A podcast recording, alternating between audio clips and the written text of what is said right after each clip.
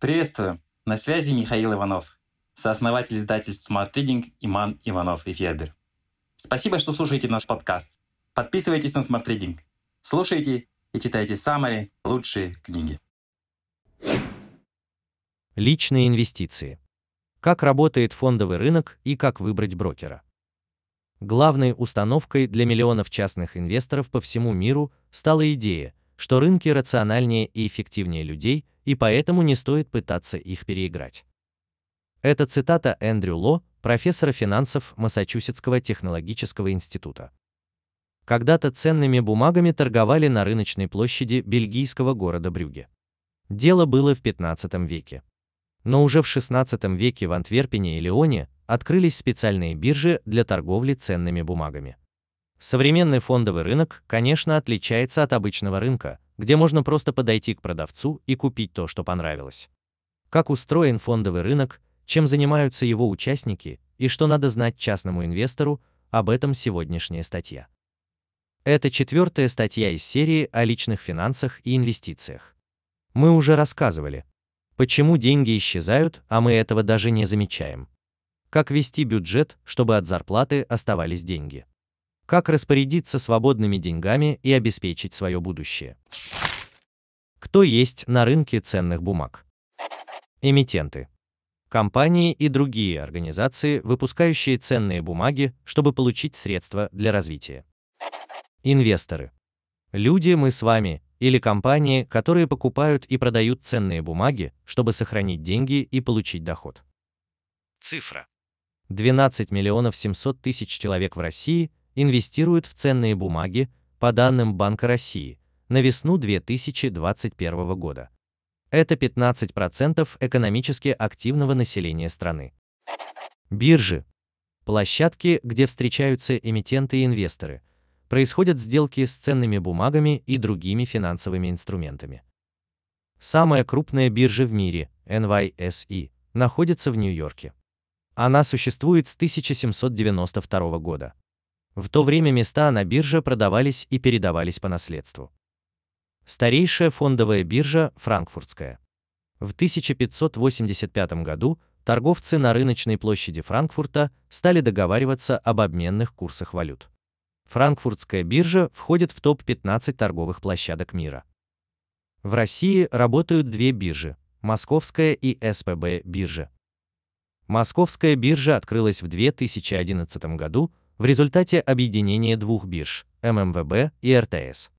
Она торгует акциями и облигациями, в основном российскими, паями фондов, валютой, драгоценными металлами. На московской бирже можно стать акционером Яндекса, Сбера и Лукойла, купить облигации Альфа-банка и паи фонда, в котором собраны акции 500 крупнейших компаний США. Капитализация московской биржи в 36 раз меньше, чем нью-йоркской. И выбор акций на последней во много раз больше. СПБ биржа работает с 1997 года и торгует акциями и облигациями, преимущественно иностранными, паями фондов для профессиональных инвесторов. На СПБ бирже можно купить акции крупных американских, китайских и европейских компаний, Bank of America и Coca-Cola, Alibaba, Nokia и другие.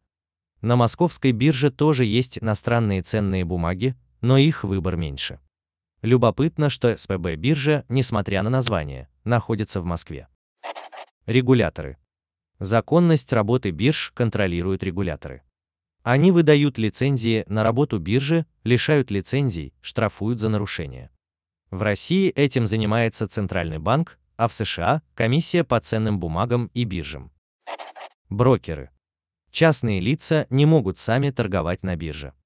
Брокеры – это компании-посредники, которые предоставляют частному инвестору доступ к бирже. Раньше брокеры физически покупали и продавали бумаги за клиентов, сейчас вся торговля происходит онлайн. Брокеры проводят сделки с ценными бумагами, ведут учет их доходности, в большинстве случаев платят за инвесторов налоги. В большинстве своем люди рациональны, но повышенная волатильность на рынке заставляет их действовать неразумно. Например, покупать жилье в период стремительного роста цен из-за опасений, что дальше будет дороже. Теория адаптивных рынков основывается на предположении, что инвесторы и финансовые рынки ведут себя скорее по законам биологии, чем физики, а финансовая система представляет собой экосистему, собрание взаимозависимых видов, борющихся за выживание и успешную репродукцию в постоянно меняющихся условиях. Выбор брокера. 5 шагов. Не бывает идеальных брокеров, но есть алгоритм, который поможет вам выбрать подходящего посредника. Шаг первый. Проверяем надежность. Как понять, что брокеру можно доверять? Посмотрите рейтинги брокеров на Банке.ру и SmartLab. Первая пятерка рейтинга – крупные брокеры, у которых много клиентов. Частному инвестору проще всего выбрать из этого списка. Шаг второй. Узнаем, дает ли брокер доступ к обеим биржам. Большинство брокеров дают доступ к московской и СПБ бирже.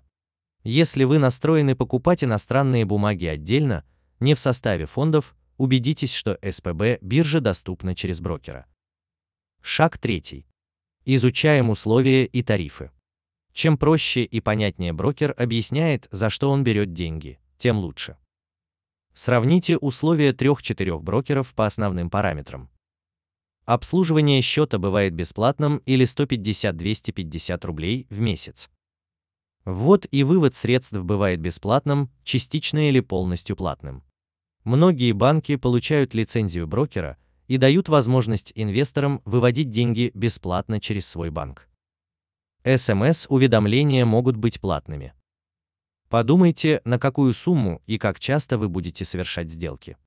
Инвестору с небольшими суммами и редкими сделками более выгодны тарифы с высоким процентом от сделки и низкой платой за обслуживание или без нее. Инвесторам, часто вкладывающим приличные суммы, выгоднее тарифы с высокой фиксированной платой, но маленьким процентом от сделки.